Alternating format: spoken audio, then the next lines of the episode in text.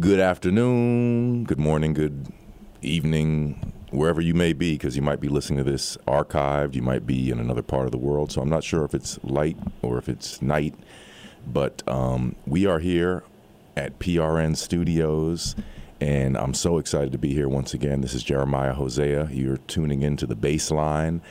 And once again, we have an incredible guest. I can't believe the guests I've been able to get on this program so far. It's been a thrill every step of the way, and the thrill continues today because I have one of my favorite sub stackers on the line. And um, she's been an inspiration in the medical freedom movement. And I don't even know how to characterize her stuff. We're going to get into the characterization of her stuff in a moment. Tessa Lena has an incredible Substack called Tessa Fights Robots, which is such a cool name, first of all. I mean, that's like the coolest name for a Substack.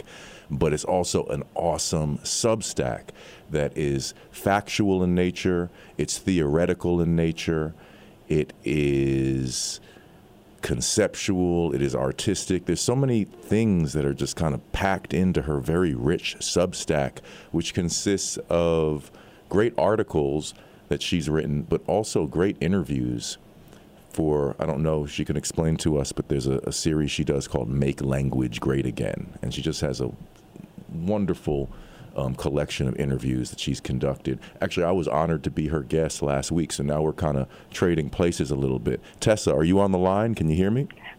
Uh, yes, thank you, Jeremiah. It is very kind of you to describe in such a way, and I'm so honored to be on your show. It's it's a pleasure and a joy. Well, thank you so much. I mean, I'm serious. I told you this at the beginning of our interview last week. You know, we have some friends in common. My good friend Michael J. and my good friend Kevin Nathaniel. We formed a group called the Healing Sound Ensemble in reaction to the whole situation we were facing, and we've actually been gigging and doing like sound healing gigs, but when we were first in communication about what was going on in this crazy world with with the COVID narrative coming down upon us and all the policies that came along with that, it was like Tessa, Tessa, did you see the new article by Tessa?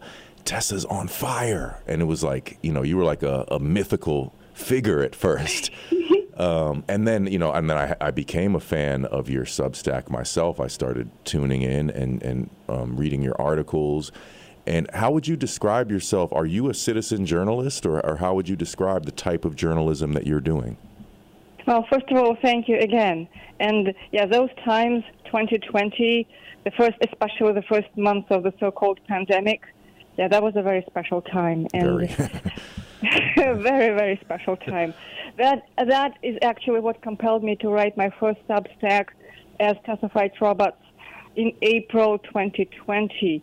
Uh, the reason I did it was because I was afraid to speak up in a way, even though it sounds ridiculous. I've never been afraid. You were afraid to speak up, so you spoke friends, up immediately. yeah, I saw all of my friends go in a different direction, and those are the people, musicians and artists, creative people. Those are the people I very, very much respect. And I saw them go in an entirely different direction. And it was so puzzling to me. So I was a little bit, or more than a little bit, afraid that they would not like me anymore. But at the same time, I was more afraid of being a coward and just not being able to look at myself in the mirror if we were in a situation like early Nazi Germany, and if I didn't say anything, then that would be completely ridiculous. I thought. So I, I said something, and uh, amazingly, I think some of my friends thought I was crazy, but they didn't necessarily even argue with me. They just kind of stopped talking to me, and and I gained so many new friends, and all the things that I wanted to do all my life, as far as kind of explaining the world in a way that makes sense spiritually and uh, in every other way, in in earnest, like how it made sense to me inside my heart. It became significantly easier for me, strangely enough, under the pressures of 2020 and on. And as far as the description of my Substack, I, don't know, I just try to be honest. And that's the main thing to me. When I write, I try to be useful. And that was a big transition for me because, well, like you, I'm a musician. And I just remember trying to work very hard for likes, and I went to his face. Probably many of us did as musicians, especially younger musicians, and just feeling so insecure and trying to please people and get more likes and get more popular and all those things. And it didn't feel quite right. But that's how the industry, quote unquote, taught me to do things, and I tried it. And then in 2020, I stopped caring about it at all because I was just focused, sincerely so, on being useful, and that changed the entire world for me. Like my perspective changed, my internals changed, the way I interacted with people changed, and that was just such a beautiful transition for me personally. So I really tried to be honest. And like another thing that I did in 2020 that kind of changed my life, I wrote the essay Great Reset for Dummies. Before that, not too many people were reading my Substack. I started it with like 12 people. And then when I wrote it, uh, kind of just throwing it out into the world because I felt so desperate uh, trying to explain and people not listening and trying to explain what was going on based on my research of transhumanism for years and big tech and all those things. So I wrote it, and all of a sudden it was published by everybody, like Zero Hedge, a bunch of people repost. I mean, everybody. I had no idea. Friends were calling me, and emailing me, saying that, oh, I just read you here or there, or Zero Hedge. I was like, what Zero Hedge? What me? What are you talking about? And then uh, it was very beautiful for me again because I felt like I was useful, and just feeling this uh, flow of energy back and forth that I'm doing something useful and and I receive gratitude and I give gratitude. That was that was the most beautiful thing for me. Wonderful. Yeah, you started your Substack in April of 2020. Now I'm blown away by that. I mean, you were so on the ball. It seems like most people were just getting their bearings at that time. I mean, I guess some people think that I was way ahead of the game, and compared to most people, I think I was as well. But really, I was a a B plus reactor, maybe even a B minus reactor compared to some people I know. But you were an A plus reactor. You had immediate reaction time to what was going on. How did you see so clearly that something afoul was afoot? Well, first of all, I think you're being very modest. I think you're an A plus reactor yourself, and uh, extremely insightful in your writing and in your art. And I'm not just saying it because you gave me compliments. That is completely sincere. Yeah. I think you are really, really, you offer such brilliant things to the world. Oh, well, thank you so uh, much. No, absolutely. And uh, going back to your question, I think that's because I've been through a bunch of stuff previously. A part of it is that I was married to an abusive man many years ago, and I went through that whole experience of being in denial, of being abused, being in denial, not believing that it can happen to me, you know, the smart person, me, the educated person, me. So, and I paid a very dear price for awakening. It was extremely dramatic and painful. So, uh, for many years after that, I asked myself, why did I have to go through that? Why why me? What did I do? Like I was a good person. Why did it have to happen to me? And then in 2020, I thought, ah, that's why. That became very clear because I already knew how to recognize abuse from the very, very first signs. And when I started hearing the you know, mass media, the mainstream media tell us that we should not trust our own instincts and you know, we should uh, put this thing on and if we disagree internally with what they're telling us then we're horrible people, we should abandon it and just do as told and uh, not talk to other people, not touch other people, not interact with people how we feel like it, but how the television tells us. So that was classic. That was classic abusive behavior. And I recognized it immediately. It's like, no, no, no, no, no, no, no, no, not this time around. No, I know better. Hmm. Uh, and then another thing, I, as a musician, I got involved in musician activism, specifically around big tech uh, and transhumanism in 2013, 14, something along those lines. And now it sounds very naive, uh, given what has happened since 2020.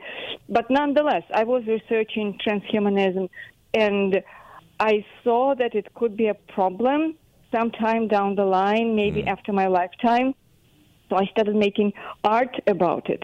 So the phrase Tessa fights robots, initially it was the name of my album that I released in 2017. Cool. And and that was also the name of my blog, of my uh, original website, tessafightsrobots.com. And so I was writing about it, but I was writing about it kind of like, well, it could happen. It's horrible if it happens. It's not likely to happen anytime soon, but if it does, and when it does, it's pretty horrible. And then when 2020 showed up, I was like, what? Everything that I've been writing about as a remote danger for some kind of faraway future, it was actually happening. And that was so weird because, for example, Google tried for some years to get its hands on health data.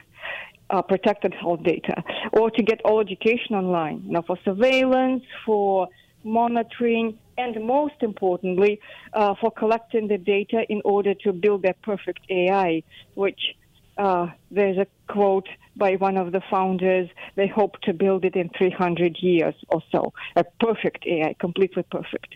So they need a lot of data, and they were and are trying to grab all the data they can get their hands on, whether it's uh, data in the conventional sense or biological, biosensing data, health data, anything. But prior to 2020, their successes were moderate. And like they tried, but there was legislative pushback, there was pushback from other industries. And then when uh, magical COVID happened, they got everything that they were trying to get and a hundred times more. And so to me, that was also a tell sign. And I was like, no, it cannot be, it cannot be innocuous. It just cannot be. So I had to speak up. Incredible. So I guess a, a, connected question to that is your your moral compass, your your sense of character, your your fear of being a coward, which I found to be an amazing description you just provided. Um, how how did you have the technical wherewithal? Because I've learned a whole heck of a lot um, over the past few years through listening to the various dissident doctors, virologists, epidemiologists, et cetera. I mean, I feel like I've gotten a, a little mini education. Like I went through a little medical school myself, although, of course, people accuse you and say, well, you're not a doctor. To which I say, well, I'm not trying to administer medicine. So that's neither here nor there. I just don't want things inserted into my body. So it doesn't matter if I'm a doctor if I'm not trying to give you medicine. But my question for you now is just in terms of your, your academic background a little bit, because I mean, you're so comfortable with these advanced subjects. And I was so impressed when I think it was Paul Alexander, who has such a prolific Substack, he shouted you out. So I said, wow, Tessa's getting shout outs from doctors who have Substacks now. So the, the stuff that you're presenting is credible enough that credentialed people will reference it What's your academic background that you, you're so comfortable with all these topics? Well, thank you. And of course, gratitude to Paul Alexander, to Dr. Paul Alexander. It was extremely kind of him to shout me out. And I have deepest admiration for his work and for your work. Uh, as far as my academic background, well, I grew up in a medical family, and I guess some part of it is just the culture that I imbibed with mother's milk. And I was around listening to all the stories, helping my mom translate her work into English as a child, and uh, hearing how things work in the medical community. So that's kind of just background information, not specific, not technical, but you kind of learn as a child uh, how thought processes work in the medical world, and that's probably a part of it. But all in all, I was, well, uh, I was fluctuating between different aspirations. At about 11 years old, I wanted to be a geneticist, and I went into, uh, you know, genetics was very different back then. It was a lot more hands on, so I tried to understand. I guess it would be classical, considered classic genetics in today's terms. So I learned about that. I went out of my way to uh, contact geneticists and biologists at university and to get involved with them and all that. But then I kind of lost interest, and I was choosing between music and languages because uh, I was doing uh, classical piano as a kid. I studied it very thoroughly for, for many years, and I suppose I was somewhat decent at it. Uh, but uh, then I ultimately chose to do linguistics and Asian studies. So I started, uh, you know, different like Buddhist philosophy and Tibetan language and all those things. So uh, I guess really it's kind of the same thing that you're describing when you're talking about yourself. It's curiosity. Like human brain is genu- generally very capable. I think we all have that. So if you're really interested in something, you try to understand it. You can possibly do a better job than a credentialed person because like you just have this dedication and honesty and you and you insist on understanding it and you try to do it as well as you can and make the logical connections and so on. Right. So let's let's move into today. Um, there's rumblings of the next phase of the COVID plan. Joe Biden himself made a comment about uh, there's a new vaccine that's underway, and he, he expects everyone to take it, even if they took their first COVID quickly waning so called vaccine. Um, there's talk of lockdowns returning. I mean, it seems uh, far fetched almost. I mean, are, are we going to go for this again? The mask mandates, the lockdown policy, the the the vaccines. Apparently, um, they're they're reinst- you know instituting all of this stuff in some universities. Rutgers University uh, University comes to mind. They've said we're going to return to the mask mandates, and they still have I don't know what their specific vaccine requirement is up into this moment, um, if it's, it's X number of boosters or whatever, but sadly, I mean, we're not hearing protests from Rutgers University. Are they going to be able to get away with this again? Are they going to try to? What are your predictions? What do you know, and what are, what are your predictions about what's going to happen in the near future? Well, I think they're definitely going to try. They're trying. I think uh, from all the logical signs and uh, just factual information, it seems obvious that it is about the bigger plan, the bigger social reform, whether it's called the Great Reset or any of those things. So at this point, the leadership really doesn't care about what the people think. They're just pushing for whatever their bosses with a lot of money telling them to do. And I think I'm getting the impression they're far more afraid of their bosses than they are of any people, any citizens. So they just do stubbornly anything that pushes us further into this whole great reset situation. So it's really up to the people. You know, it's a philosophical thing in a way. So practically, uh, the exit door uh, out of all this nonsense is available to us right now, this very second. So if a lot of people just refuse to comply with it, and peacefully so, just say, you know what, I'm not going to do it if every student at the university or the majority of students at the university refuse to collaborate with this, then the university is going to change their tune because they don't want to go out of business immediately. Well, unless BlackRock bails them out, which is, you know, another story. But in practical terms, most likely, if in any group at any institution the majority of participants are going to refuse to participate in the scam, the scam is going to fall apart. The question is human habit.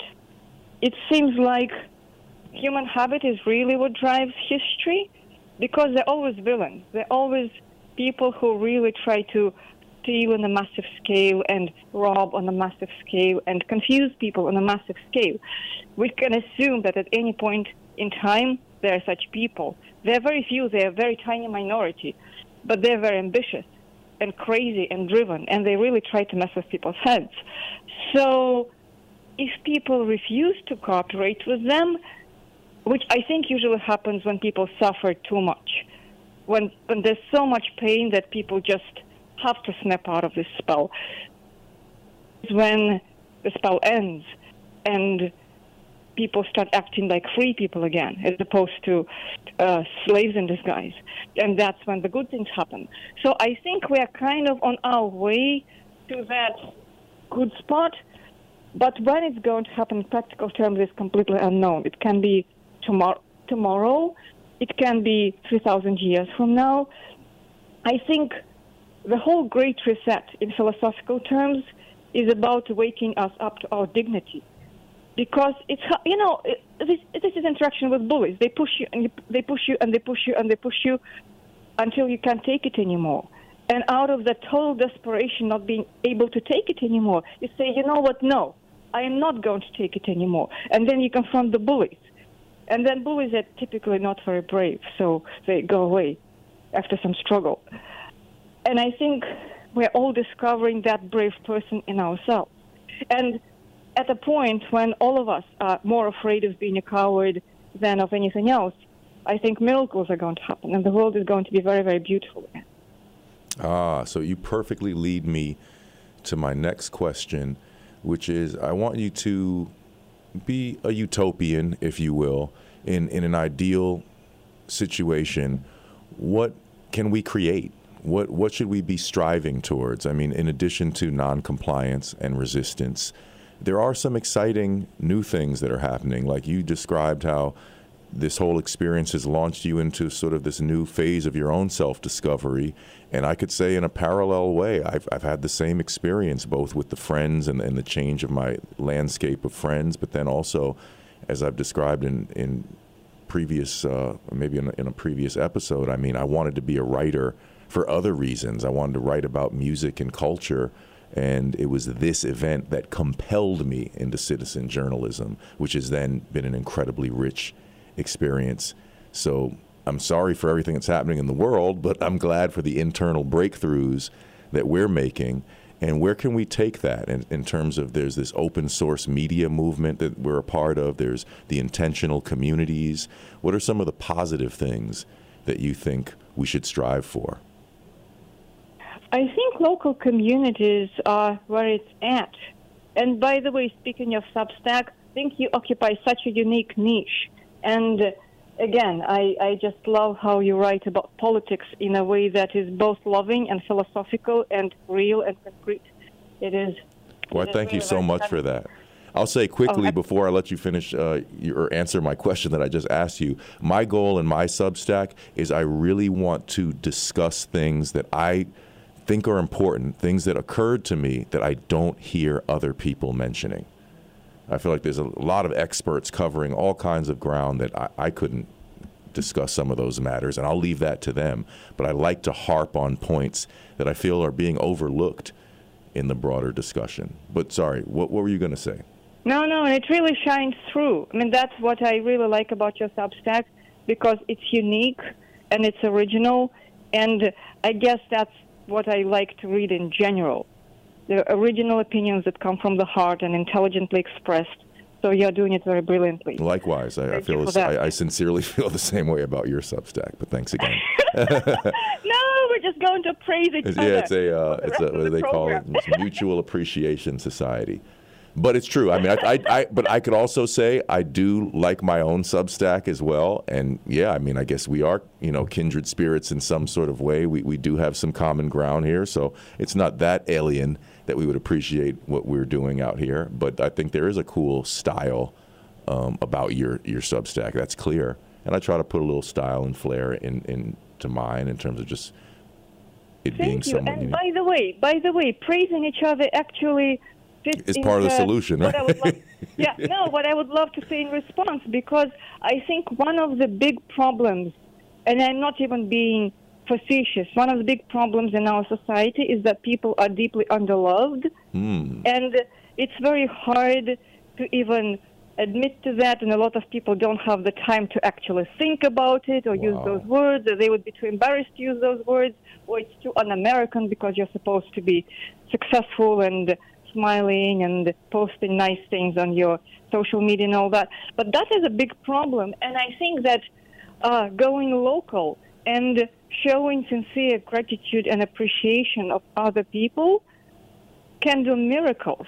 Because, you know, sometimes you walk in the street and you just smile at somebody or you compliment somebody's looks or, you know, compliment somebody's work, sincerely so. I mean, I mean, when when you do it from the heart, when you actually mean it, it can change the person's day. It can change the person's life sometimes. And you may never know that you made the difference. But it's tremendous. It's kind of doing God's work, uh, appreciating each other. It's, it's really that important, I think. And uh, on the positive side of the Great Reset, I think that when we were forced to look more inward and to look for kindred spirits and to look for people who are in alignment with how we want to live our lives, that elevates the world. And the world outside can be completely crazy, and it is unlikely that it is going to stop being crazy in the near future, to be honest. But I think that we can build our worlds that are maybe smaller, but a lot heartier and a lot more soul nourishing. And uh, that is probably the way going forward. And yes, we fight our fights against all the villains in the best way we can, and we all have different jobs. You know, doctors and journalists and writers, and musicians and scientists and lawyers. Everybody has their own forte, but uh, I think that just building our own life in honesty and with love is the really big change that we can make, and we do have the power. We may not have the power to do anything about Klaus Schwab. We do have the power to change ourselves and to build a life based on love around us, I think. Excellent. You're you're like perfectly leading me to my next question one step after another after another. It's it's incredible because you just mentioned Klaus Schwab, and then I want to segue into that discussion, which is what is the nexus of power in all of this to to the best of your discernment? I mean, it's one thing when the U.S. government is pulling off its shenanigans, but for 160 countries at once to discard quote unquote pre pandemic measures and decide, oh, yeah, we're going to all adopt this new playbook all at the same time. I mean, how did they achieve this? Who is the puppet master? Well, I think uh, it is almost more philosophical than political mm. because, for example, the World Economic Forum is more or less a CIA creation, right? If if you look uh, uh, into the work of Johnny Vedmore, for example, who looked into that in detail, uh, so yes, there's a World Economic Forum and Klaus Schwab, but they're almost a front, like an ugly front, but a front nonetheless for uh, other, you know, for the agencies and things like that. The alphabet people. So it's it's I, I look at it very philosophically. I think that at the root of it is uh, what Steven Newcomb calls the system of domination and the spirit of domination and actual spiritual sickness because uh, something goes back centuries and centuries and centuries. And like I came up with a term that I use metaphorically, you know, bad witches. They decided to trick the people and to steal and to establish the entire system based on that and they came up with institutional religions with uh, many, many lies. They put the words in the mouth of God that I very much doubt God ever said or thought.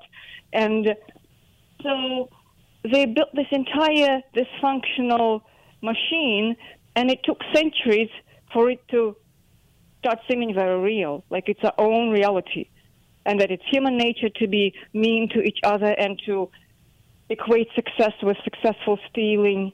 It's really not very natural. We have both in us. We have good, we have bad. We can always choose. At any point, we can choose this or the other. But there was this whole way of thinking and perception created around the fact that we are necessarily bad uh, unless we comply, and good people have to suffer, honest people have to suffer. It's the dishonest people who are successful in the material sense. I think there was all a psyop. Hmm. It, it was all a psyop to begin with. And with every phase, with every new reform, with every new conquest, it's building up on the same machine. So what's happening right now with the Great Reset, it's kind of a repetition of Manifest Destiny. It has it uses completely different talking points. Uh, it comes with a lot of shiny technology and very powerful technology and scary technology, but it's the same principle. So I think that uh, at least from my perspective, the way to push against it is to not give anything to that energy and to do things with love. And sometimes I have this debate with people when they say, "Oh, love is," you know, what what is this love thing? What can it do? I, I think it has to do with everything because love is not weakness.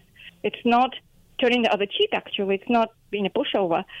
It's just remembering that your home is with love, and that all this trickery and fighting the trickers is an adventure. You have to defeat the bad witches and expel them, and then the world is going to be beautiful. And you cannot do it without love.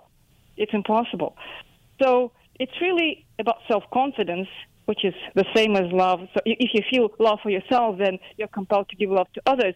And by doing so, you deprive them of the energy. You deprive the bad guys of the energy. The bad guys in every country, because, well, alphabet agencies who are, at least in part or to a large degree, probably behind, you know, the ugliness, they consist of people. They're not an abstraction. They consist of people who maybe have bad motives, who uh, chose to, to, to, to, to walk a path in their life that is not with the light. And, and that's fine. That's a part of the universe. But there's no obligation to feed them. There's no obligation to fear them. There's no obligation to give them anything. So I think this is the path that eventually helps us to defeat them, but it's a very slow road and it's a very laborious journey. But I think this is where we are, and that's what we got to learn. Right. Are you are you open to taking calls, Tessa? Would you would you communicate yeah. with uh, our PRN audience? So before we take calls, I want to ask you one last question, and then we're going to open up the lines, and hopefully, some of our PRN people uh, will. No calls today.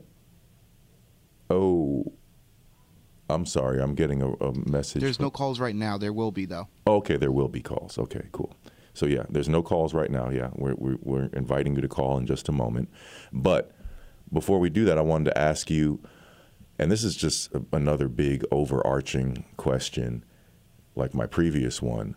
But in terms of this incredible, ambitious push to inject everybody in the world with this stuff, where they said everyone needs this injection without and I think that's one of the biggest crimes in all of this that doesn't get mentioned. I think everyone who told someone to get a medical intervention without a medical examination, I think that's a crime right there. I mean, how would you tell me to get a medical intervention? You didn't examine me. You don't know what's going on in my body. You're just going to shove something into my body. But my question is, why did they want to inject everyone? What What are your theories? What do you know? I mean, is it some people have said even Mike Yeadon, former Pfizer exec, said I can't think of anything these people are trying to accomplish other than a depopulation agenda. And now we do have excess death. The population's not being wiped out.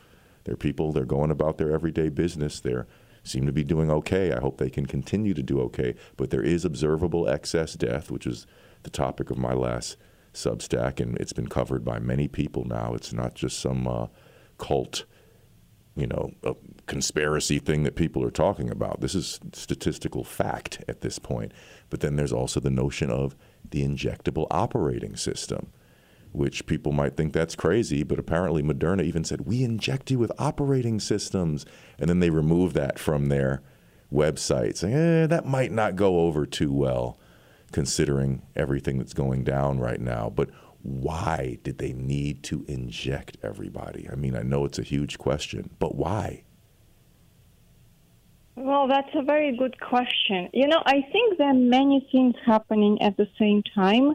And I uh, went through different phases trying to figure it out and coming to different conclusions in different times. I think, uh, well, it's a fact that there are people who are daydreaming about depopulation, whether it is the sole factor behind wanting to inject everybody. Uh, it's really impossible to tell, and I want to be honest about it because I think that uh, there's a certain sensationalism about, you know, depopulation. It became a talking point of its own, and uh, I am very much against fear of any kind, whether it's fear of, uh, you know, COVID, or whether it's fear of the villains. I think forgetting about all the fear is the most important thing. I mean, that's the mindset from which we do everything else. Uh, a lot of it, from what I looked into and research, is you know how in the decaying empire, everything just falls apart and goes randomly, and no standards are being followed. Like, for example, I talked to Sasha Latypova, who is brilliant, and now she confirmed my ideas that there are no standards. And even previously, in the production of biologics, which is, guess, the industry word for vaccines, the industry standards were not really followed to any degree of decency. Like stuff from the floor could end up in the vials, and God knows what's there. So I think a part of it is monumental greed, and it plays at least as big of a part as the nefarious agendas. I thought at some point that the evil ones were sufficiently organized to pull off this massive depopulation. Now I don't think so. I think they want to.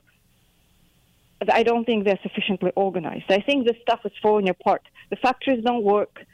Uh, what's in those vaccines intentionally is one thing we don't know, but unintentionally, I think it's pretty much up for grabs. It's anything, like any stuff from the floor, any randomness, any uh, mRNA that is no longer mRNA that has fallen apart a long time ago.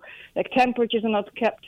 So essentially, they are injecting people with uh, nonsense, Right. with nonsense of unknown chemical composition, and it is very bad for the people. It is horrendous. It is a crime, and I think a lot of it is just, you know, complete insanity and negligence. And like you said, even even if even if let's say they were honest and the ingredients had nothing nefarious and had the exact composition that they're saying, it's not the case. But if it if it were, they would still have to check for your individual health situation and your allergies because it's a novel technology. Uh, even in the most mainstream sense of it, it's a novel technology. It's insane to just roll it out on a massive scale. But I think there's a ton of money in that. Yep. So I think that's a really big part of it on the industry hmm level, where though the industry people most likely are driven primarily by classic greed, and it's less sexy than depopulation. I think the depopulation group is a separate group from the industry. Hmm. The industry wants to uh, make as much money as possible, and again, industry is ultimately BlackRock and uh, Vanguard and State Street, and like they're the investors, and and there's so much promise of infinite profits in the new technologies because the whole idea, what they're selling, and it's a nonsensical idea, it's a mirage and a lie. But the, the, the theoretical promise is that uh, with mRNA, mRNA technology, they can develop vaccines for any new pathogen very, very quickly because this whole platform of like injecting something into you and then your own cells make a little bit of pathogens, which again, it's not how it works, but that, that's the theoretical premise, and then you develop immunity. So potentially, sky's the limit how much money they can make because there's a new pathogen every minute, and they can force people, so they hope, to take all those injections against everything. And then if you look at how they change the definition of vaccine over the past three years, now it includes things that have nothing to do with infectious disease, nothing, like zero. It just describes every potential uh, product line. So it's infectious disease, poisoning, chemical, anything. So it's essentially a medicine. The new definition of vaccine is a medicine. Uh, prevent, it's a, vaccine, a preventative medicine, or actual medicine, therapeutic. So they hope to make a ton of money. I think they know they've poisoned a lot of people. At this point, they don't care. That's the, that, that that's utter cruelty. That's the utter cruelty, lack of decency, and lack of sanity. Because only a crazy person can completely forego the sense of you know relating to the human species. And I think that economically things are falling apart.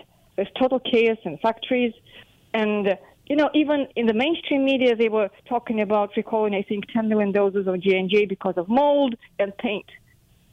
That's insane. And that's what they wrote about. That that's what they where they pretended like they're monitoring something or they're doing their job. Imagine how many things weren't recalled, even on that basic level, on a very basic level of completely screwing up manufacturing standards. I find that I, I, like that you're talking about manufacturing because I've been saying that recently. Would it be so hard to understand or hard to believe that an injectable product has injured people? It's sort of the people who are in denial of that and say, oh no, all these vaccines are safe. All that stuff about vaccine injury, that's nonsense. That's right wing propaganda people saying that they were injured is right wing. There's a woman who there's a, a series of um, documentaries. One of them, I, am forgetting the name offhand, but was explicitly produced by a Democrat who's vaccine injured and, and put it out a, a documentary. Maybe I forget what it's called. Maybe it was Anecdotals. There's a few of them, but yeah, yeah, yeah. Huh. But there's one. I think it was Anecdotals that's about vaccine injury and the person who put it out, she, she's not a Republican. I mean, what are you going to say now? She's not a Trump supporter. She's not a Republican. Is she lying for some intricate reason? like I find that interesting. We're we're in what I call reverse conspiracy theory land in terms of trying to explain some of this stuff away. But it's like if I told you that there was a Goodyear tire recall, would you say, "Oh, that's impossible. Goodyear makes the best tires. It's impossible." It's like, well, there's something called manufacturing, and things can go wrong in that massive process from t- time to time. Is that so hard to imagine? Like I remember there was early on there was a, a lot of vaccine batches that were recalled in Japan because there was metal particles that didn't belong in in the formula and I guess it was just. I'm sure it wasn't just the Japanese that had the medical par- the metal particles in their injections. They were just probably the ones who were diligent enough to find it or acknowledge it. But what about all the other manufacturing errors that could have happened in a rushed operation of this scale. But we do have a few callers on the line, and I want to hear what they have to say. So I believe we have Phil lined up, and uh, he's a, a, favorite caller of mine. How are you doing today, Phil? Hey, I'm man. I'm so happy to hear this program, Jeremiah. Man, I'm so happy to hear you on the air joining us. So, what do you got for us today? What What do you have to say to Tessa, and, and we have a couple more callers, so um, please leave yeah. a little time for some other folks. But but let us hear it, Phil. You know, I'll, I'll try to be brief. Um, like, I just want to share my excitement. First of all, um, I'm multitasking, so I don't have notes in front of me, but I do want to speak to the thing about the depopulation uh, concerns. Hit us. And um, yeah, so that sounded out. That seemed like an outlandish idea to me at first. But with my training in economics, um, uh, I read this textbook, uh, History of Economic Thought, and I believe that one of the authors is uh, Heiser, I believe. If you go to my blog, lumpen.org, I have a reading list. You'll see History of Economic Thought. That was taught by Dr. Henry at UMKC. And when you read that, uh, you do see that uh, Robert Thomas Malthus was a misanthrope. And I asked my professor, was Robert Thomas Malthus? Yeah, yeah, Thomas Robert Malthus, not to be a there it is a stickler. and so, uh, and what's interesting is that to me, this is all part of like a long hundreds of centuries of struggle between the elites and the working class. And they, the elites have always wanted to control the working class, to keep them illiterate, or to just somehow control them. So, to me, these are neo Malthusians that are doing this. I love that you introduced that. Yeah, I do think this is related to um, to, to some sort of neo Malthusianism. But what's interesting is when this whole thing went down, the Democrats and the liberals just went along with it all, and the only people I saw out protesting were the Republicans. And now a lot of the research that goes with the COVID twenty uh, with the COVID nineteen issue, which I agree it's a psyop, it's a total psychological operation. Um, but the only critique that I hear is from the right, and somehow they blame the left for this. But the World Economic Forum, as your guest said, uh, is a CIA creation. Klaus Schwab was, uh, you know, was mentored by Henry Kissinger. Uh, Eddie Vedmore, I believe, uh, was also mentioned. His research is brilliant into Klaus Schwab. So this is a capitalist undertaking, and it's amazing to me to hear people on the right. They do rightly critique the COVID-19 psyop, but somehow they blame this on the left. And it's just, it makes no sense to me because this is a total capitalist undertaking. uh, which is, in my mind, if people read the, the, the history of economic thought, they will see that this is just a continuation of control uh, of against the working class by the by the global power elite. To me, this is kind of a second wave pushback against the '60s, uh, trying to push back the left. And so, yeah, I guess I'll just leave it right there. And I also wanted to ask Jeremiah, can we get this in podcast form so when I share this to my friends, they can listen to it after it's uh, live streamed? Yes, absolutely. I'm going to be archived soon, and as soon as I'm archived, I will certainly let you guys know about that. And I'll hit you with a message. Um, we'll, we'll, be in touch, Phil. I'll, I'll, send you files directly. In the meantime, if you uh, if you have some friends, you could forward it to, because yeah, we are building this up from the grassroots. So I'll reach out to you, thank, Phil. Thank you both. Thank you yeah, so much, and Phil. And I'm so glad you brought Malthus. Name again. This is Tessa Lena. Please look for her okay, Substack, perfect. Tessa with two S's, T E S S A, fights robots. So yeah, please. All right. Thank you. Thank you, Phil. And uh, we'll And talk to you you, soon. Okay. Yeah, so please subscribe to Tessa's Substack. Subscribe for free, or even better, make a donation. Tessa just broke 20,000 followers. She clawed her way up, and it was just purely based on the quality of what she was putting out that she's grown to be such a, a figure at this point, and, and sky is the limit. She's continuing to rise.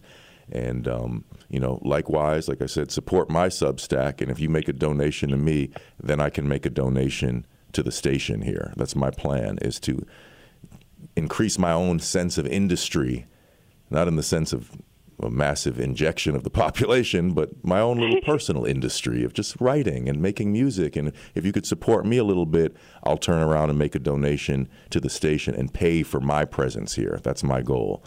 But um, do we have another caller? I believe we have E from Edgewater on the line. How, how are you doing today, E? Good to hear from you. Hello, Jeremiah. E, my man, how's it going out in Edgewater?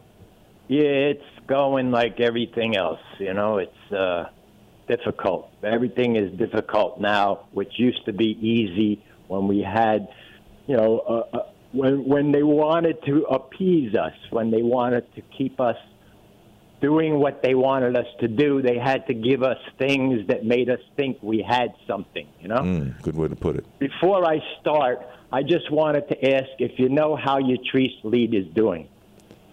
I need to get an update on that. I personally don't know actually, but um, I don't want to make an announcement uh, that I don't have any knowledge of. But I'm hoping that she's doing well. I'm going to reach out and try to find out.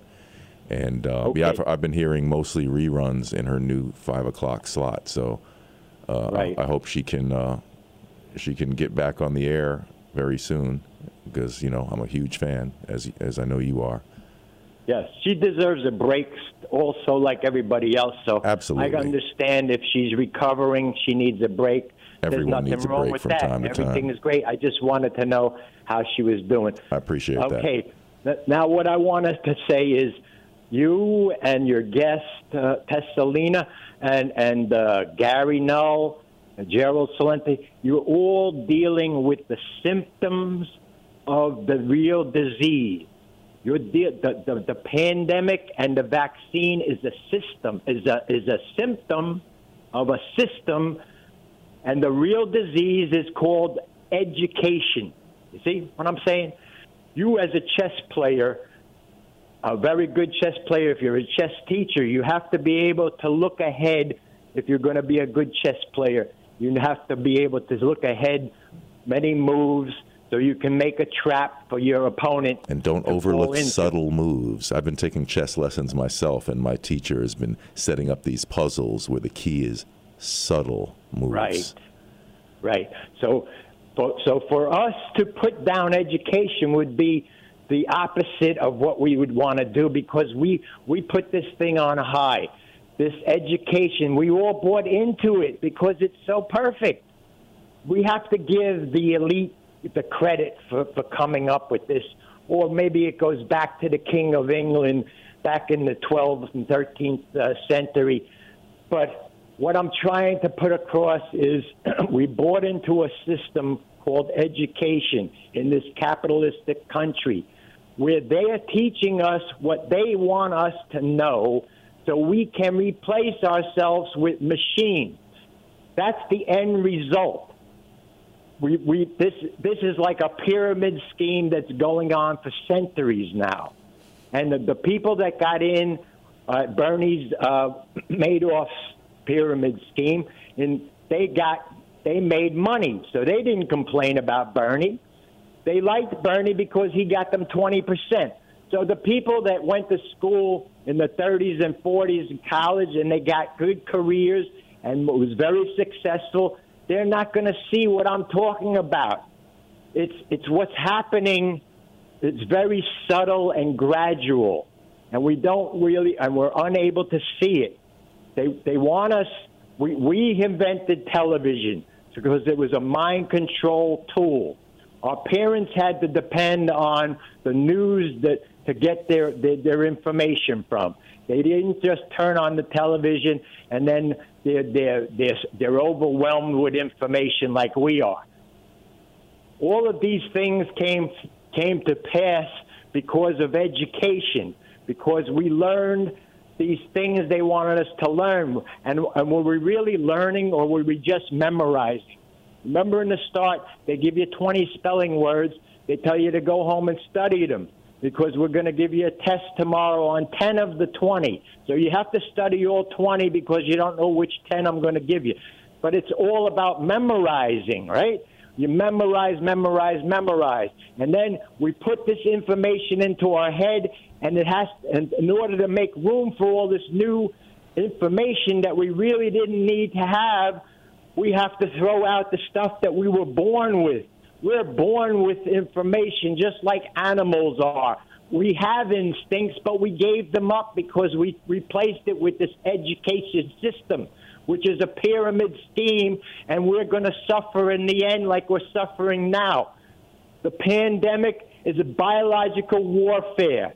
The fires, the floods, that's meteorological warfare. Lyndon Johnson said, He who controls the weather controls the world.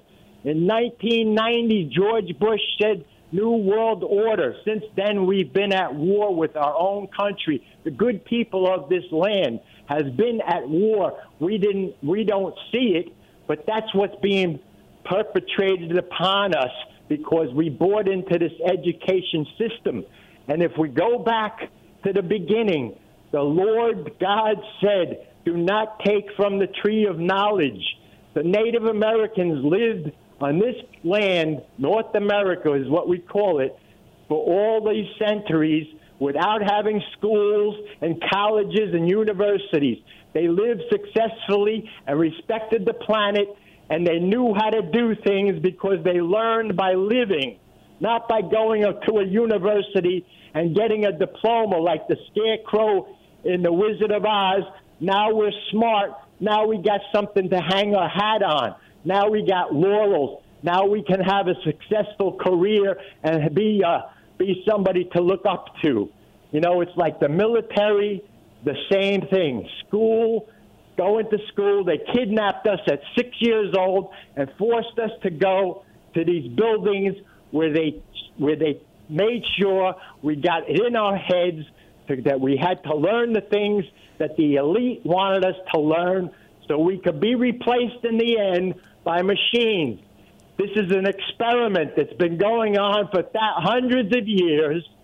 It's not planned to go on forever like this. They, they don't like us. They don't want us around because we're not money hungry like they are. So they want this planet for themselves.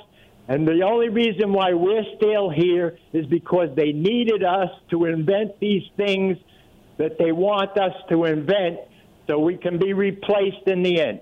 That's pretty much it, Jeremiah, in a quick few minutes. I know it's hard to get, grasp it, but that's what I'm trying to get you to see. Yeah, I mean, I appreciate what you're saying. You, you raise a lot of interesting points. I won't have time to respond to everything that you've said just here. I think that I think first of all, human beings are advanced beings in general. Like a, a great example is the instrument that I play, the electric bass. Initially, the electric bass was considered a bastard instrument, quote unquote. Upright bass players would just grab these bass guitars, which are actually guitars in a lower octave, and they didn't really have a technique for it. They were just good enough musicians to make it happen as R&B was being developed. But then, within 10 years, 20 years, I mean, you have people playing rings around themselves, playing an electric bass like a one man orchestra. Have you ever seen Victor Wooten? The guy sounds like four people playing the bass at one time or Jaco Pastorius before that playing chords and all this elegant lead bass where he's playing Charlie Parker saxophone solos note for note on the electric bass with incredible speed and dexterity. So we are advanced beings. We're not going to stop being intellectuals. We're not going to stop figuring things out and advancing things. I guess the question is the intention of it, the power structure behind it.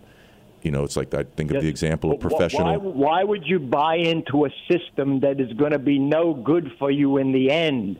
You buy into something that's going to benefit you in the end. Well, we're just we're, we're, not, but, but we're in society, right? Like I didn't buy into society. I'm just here and I have to deal with it in various ways. And right, I'm not saying anybody should be blamed. We're, we're all innocent because we were tricked. What can you do when you're tricked? You know, you remind me of there's a book. I, there's a book that I really love that I would encourage all of our listeners to to get a copy of called "Touch the Earth." and it's a book of Native American spirituality. And I remember one statement in the book where he said, You know, you can approach me with your Bible, but if I take your Bible and I lay it on the ground, it will be absorbed into the earth. The, the wind, the rain, the sun will wear down this book, and the insects eventually will get to it. But he said, My Bible is the whole of creation. I wake up every morning and I open my arms to the sun, and then I dive into the river bodily, and that is my Bible. So I hear you. I think we need to return to an indigenous mindset and move away from the might makes right mindset. Um, we're running out of time. We're pretty much at the end of our program here. So I want to thank Tessa Tessalina for joining us. And please check out her Substack, Tessa Fights Robots. It's just phenomenal. Go check out the archives of her interviews. Definitely check out The Great Reset for Dummies is really important. That's sort of a seminal work that we should all be familiar with. And next week, I want to let you guys know I'm really excited about this, guys. I have Dr. Meryl Nass has agreed to join us. So Dr. Meryl Nass has just come up with an incredible article that also is required reading. She just came up with her third draft of it, and it's basically saying where a lot of this nonsense is headed that they want to build vaccine factories all around the world and produce vaccines in less than 100 days after identifying new pathogens on farms and in water supplies and sewage systems.